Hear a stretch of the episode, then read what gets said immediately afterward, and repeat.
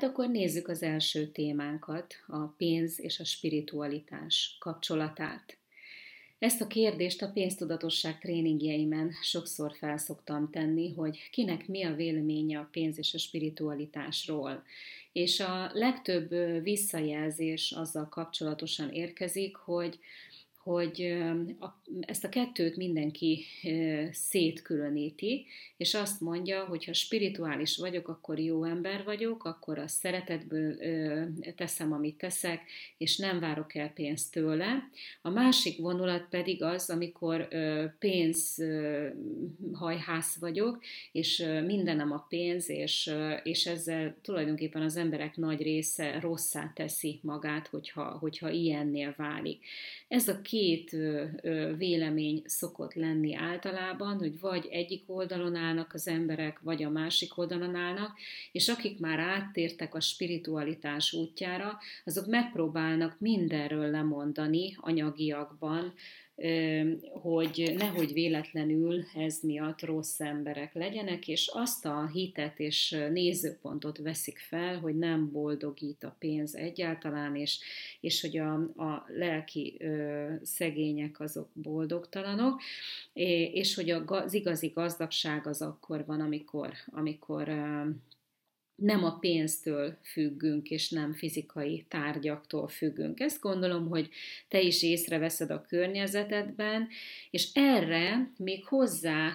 erősít a vallás, a kultúra, ahol rengeteg olyan nézőpont van, amely rosszá tette magát a pénzt. Gondoljatok bele abba, hogy koszossá van nyilvánítva, bűnös dologgá van nyilvánítva, és ez mellé még hozzájönnek azok az emberek, akik, akiket a pénz tett korruptá, és ezt ugye mindenki látja, hogy mennyi korrupció van a pénz körül, illetve mennyi hatalomvágy, és mennyi konfliktus szül az, hogy ki kezébe van a hatalom is ezáltal. Tehát ezért nem csoda, hogyha pénzzel kapcsolatban ö, kialakul egy olyan nézőpont gyerekkorunktól kezdve, hogy a pénz az, ö, az nem egy olyan dolog, amire, amire így nagyon mm, őszintén és szeretettel érdemes hajtani. Jó az anélkül is, és hogy, és hogy a, a tisztaság, a, a jóságnak a, nem a pénz, semmi köze a pénzhez, és nem a pénz az értékmérője. Nos, el kell, hogy keserítselek, ha így gondolkoztál eddig, ugyanis ha tényleg fenntartod azt az álláspontodat, hogy tényleg nem kell a pénz, ami nagyon szép és egy bizonyos ideig lehet, hogy szolgál téged, de egy biztos, hogy ha így gondolkozol, akkor a szűkség tudatban ö, ö, fogsz létezni. Itt Magyarországon a gazdasági helyzetből kifolyólag nagyon sok ember van azon a szinten, hogy teremtsük meg a létminimumot, keressünk annyit, hogy ki tudjuk fizetni a számlákat. Tudjuk, hogy ebből vannak legtöbben, és sokkal kevesebben vannak azok, akik azt tudják már mondani, hogy oké, okay, számla kifizetve pipa,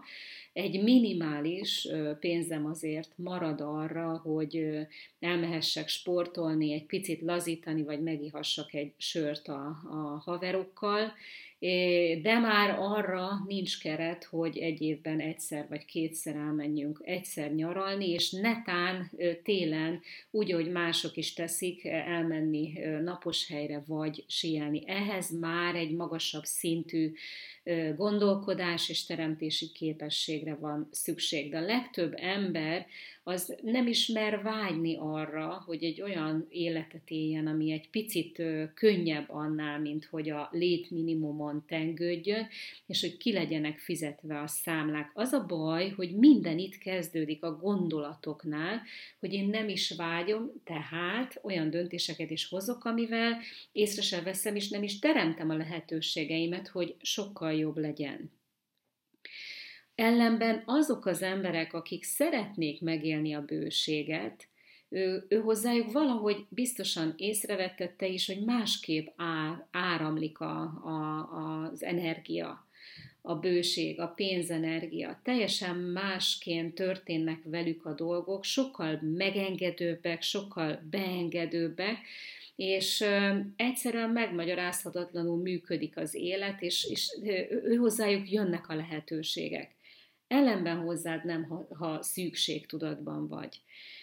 És hát az a helyzet, hogy ez is egy óriási spirituális törvény, de ezt mind te szabályzol, ezt mind te teremted magadnak, attól függően, hogy mit engedsz meg magadnak legbelülről a tudatalattidban, mit, mi az, amit jónak tartasz, mi az, amit kevésbé jónak tartasz, de egy, egy nagyon fontos, hogy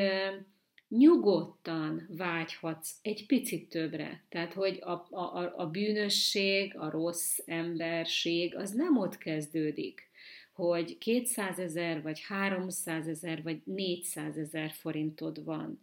Nagyon nem ott kezdődik. A bűnösség, a rossz ember, az belülről, a lélekben kezdődik, és aki belülről rossz, az a legkisebb pénzt is tudja rossz célra felhasználni, és tud ártani vele. És ha rossz, akkor a nagy pénzzel még nagyobbat tud ártani. De ha valaki belülről jó, tiszta, szeretetteli és jó szándékai vannak, szeretne segíteni a környezetén, szeretne mások életét jobbá tenni, akkor ha ő hozzá áramlik több pénz, azzal semmi gond nincsen. Miért?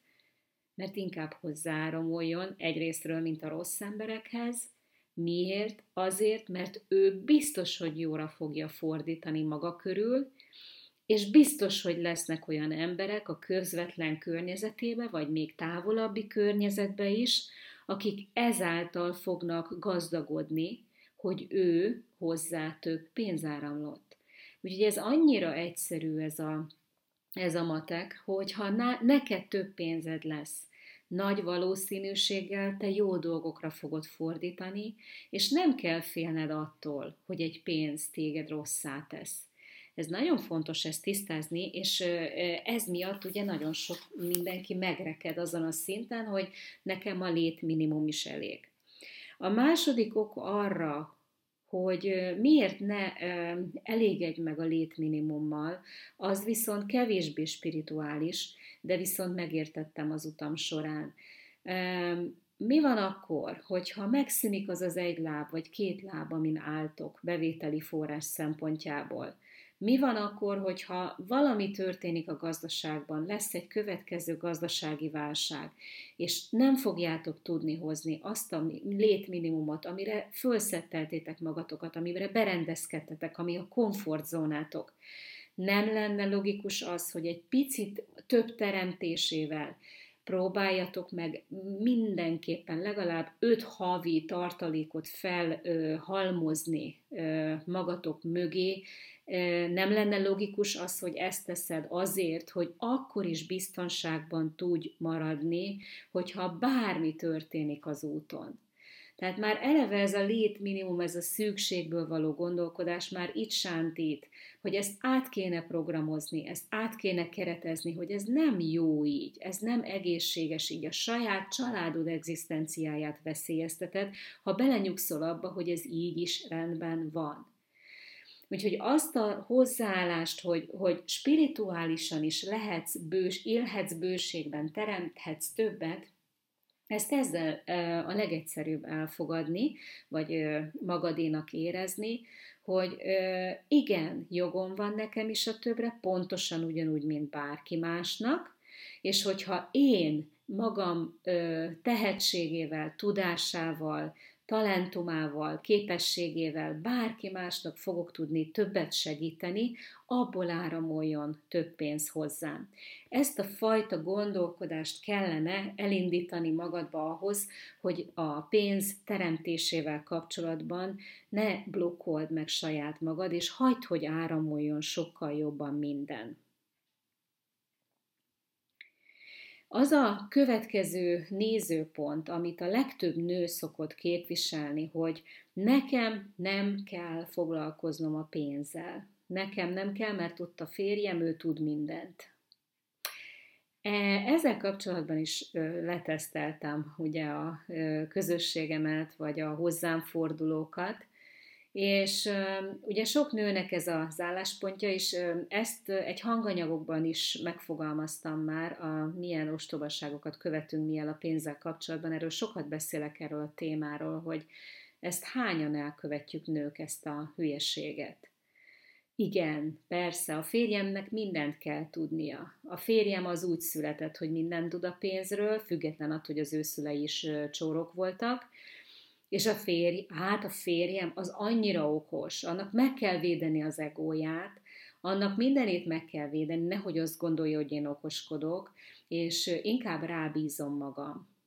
És aztán jön a meghökkenés, amikor rábíztam magam, el se ki tudom képzelni, hogy ez mekkora teher a férjemnek, hogy én nem állok bele, hanem csak rábízom magam. Nyilván egy, egy bizonyos ego szempontból jó neki, mert akkor ő is érzi, hogy kontrollban van, és ő a főnök, és ott az erő, és ott a hatalom, te pedig a, a függő viszonyban vagy. Ez egy bizonyos szinten jó, de ha ö, igazából energetikailag megnézem, marha nagy teher minden férfinek, annak a kockázatát és felelősségét elvinni, hogyha elcseszem, akkor a családom egzisztenciáját kockáztatom, úgyhogy ezt mindenképp jól kell csinálni. De nagyon kevesen láttak jó mintát arra, hogy hogyan kell jól csinálni ezt a vállalkozói létet, hiszen most váltott a társadalom nemrég egy hatalmasat ebbe a nagyon-nagyon kapitalista, ebbe a nagyon-nagyon vállalkozó, nagyon-nagyon online és mindenféle világba, és még mindenki csak nézelődik és ö, ö, pihek, hogy, hogy hogy is kellene itt érvényesülni, hogy is kellene itt jó döntéseket hozni, hogy is lehetne úgy döntéseket hozni, hogy a pénzemet ne veszítsem el, de vállalkozóként prosperáljak. Rengeteg felelősség van ebben a világban,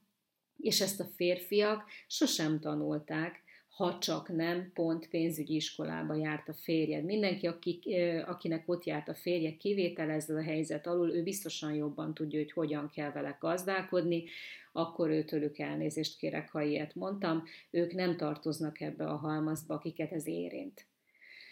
Úgyhogy nőként is sokszor elkövetjük azt a hibát, hogy rábízzuk magunkat, aztán a férjünkhoz rossz döntéseket, nyilván akkor mi neheztelünk érte, megvan a feszültség, megvan a konfliktus is, és megvan a bizonytalanság, és megvan annak a félelme, hogy fogalmam sincs, hogy én mit tehetnék azért, hogy biztonságosabban érezzem magam. Úgyhogy én lányok egyetlen egyet tudok javasolni, a tudás. A tudás és a tapasztalás. Az, hogy utána jársz, hogy beleállsz, hogy te is edukálod magad, te is olvasgatsz, te is képezed magad, hogy mi minden beszélgetsz, kérdezős, hogy ki hogy csinálja, ki hogy áll több lábon, ki hogy ö, műveli a stabilitást. És ezzel nem azt mondom, hogy ö, hogy, hogy menj és fagasd ki az embereket, hogy ki mennyit keres. Nem erről van szó hanem arról, hogy kinek milyen eszköze van, milyen eszközrendszere van arra, hogy biztosítsa a családjának a stabilitását. Mivel a pénz tabu, ezért erről nem annyira szoktunk beszélgetni, de ha erről az oldalról kérdezed, hogy ki, mi, ki mit tudna javasolni neked ahhoz, hogy több lábon álljatok és hogy stabilitásotok legyen, szerintem abba bárki, aki előrébb van, mint te, és ez nagyon fontos, hogy előrébb jár a pénztudatossággal, a pénzbefektetői státusszal, a pénz kezelésével példaképed lehet, mert látod, hogy jól működtetik, őtőle kérdez, és véletlen se attól, aki életében nem gazdálkodott még több pénzzel, mint amit a fizetés a főnökétől kap fizetésként, és ne attól várt, hogy ő ossza az észt neked, hogy mit lehet és mit nem. A, beszéltünk arról, hogy mi tesz rosszá, és mi nem tesz rosszá, és beszéltünk ugye arról, hogy hogyha, te, hogyha egy jó ember kezébe áramlik a pénz, akkor mennyivel jobban jár mindenki a környéken, és az univerzum az sokkal jobban ö, támogatja a jót, mint a rosszat, tehát nagy a valószínűsége annak, hogy, hogy ha te egyszer elindulsz, és te mersz bőséget teremteni és beengedni, akkor ezt az univerzum minden áron fogja neked ö, támogatni. A következő fontos kérdés itt még a spiritualitás és a pénz körül az az, hogy elége az, hogy spirituális vagyok, hogy pénzt teremtsek. Volt egy ilyen kérdés is, ami gyakran felmerült a, a lányokban, akiket tréningeztem, hogy elége az, hogy én spirituális vagyok, tiszta, szeretetteli, és, és minden nap meditálok, imádkozom a Jóistenhez, és húzom az energiát, ommozok, és nem is tudom még milyen technikákat szoktak használni arra, hogy bőséget tudjak teremteni. Hát van egy rossz hírem, hogy ez az alapja mindennek, hogy így gondolkozz, és hogy kiküld azokat a pozitív energiákat, de az én tanulmányaim szerint nem minden a spiritualitás. Mind a négy síkon kell, hogy fejleszd magad, és minden, mind a négy síkon bele kell állni a dolgokban, nem csak spirituálisan, mentálisan is fejleszteni kell magad, tanulnod kell, utána kell járnod, olvasgatnod kell a pénzzel kapcsolatban, érzelmi alapon is fejleszteni kell magad, és igenis, hogy fel kell, hogy fedezd, hogy neked milyen érzelmi blokkjaid vannak a pénzzel kapcsolatban, hogy aztán tudjál teremteni, és a fizikai síkon is bele kell állni dolgokba, hogy odafigyelni, sokkal többet ö, ö, tenni érte, sokkal többet okosabban dolgozni érte, olyan döntéseket hozni, vagy olyan választásokat hozni, amelyek, amelyek sokkal okosabban visznek afelé, hogy több pénzed legyen, és ne afelé vigyenek, hogy hogy kiégjél és izzadságszagúan teremtsd a pénzt, hanem hogy milyen olyan lehetőségek vannak, ahol, ahol én is megmaradok, a békém is megmarad, a harmóniám, és még lehetőségeket is szerzek magamnak az életemben. Tehát amit én, amit én mindenképpen fontosnak tartok, az az, hogy mivel a pénz az nem más, mint egy energia, ezért semmi más nem kell tenni vele, hanem ezek az old, ezeket az blokkok oldásával, amiről beszéltem, az érzelmi blokkok oldásával, ezt az energiát meg kell tanulni áramoltatni, nem bent tartani, nem spórolni, és nem, nem levegőt venni, hanem meg kell tanulni azt a folyamatot, hogy hogyan kell kiadni, hogyan kell megtartani, hogyan kell újabbat teremteni, és ezt az egész áramlási folyamatot sokkal jobban működtetni, mint eddig valaha. Tehát amit tudsz tenni, az az, hogy találj okot magadnak mindenképpen szerintem arra, hogy mivel tudsz segíteni másoknak, mi az, amivel te hozzájárulást tudsz lenni a világnak, a környezetednek, és próbálj meg ahhoz keresni ö, majd megfelelő célokat, és hogy meg, megvalósítási lehetőségeket, hogy hogy tudsz úgy pénzt keresni az életedbe, hogy közben a legmagasabb küldetésedet, a legmagasabb rendű küldetésedet valósítsd meg ezzel a témával folytatjuk, hogy mi a helyzet a, a pénzzel, a küldetéseddel, a célokkal, és uh, itt ezen a ponton fogunk majd uh, tovább lépni abban, hogy hogyan is lehet csinálni, meg hogy eszközöket kapja kezedbe arra, hogy mi is pontosan az, amiről most beszélek.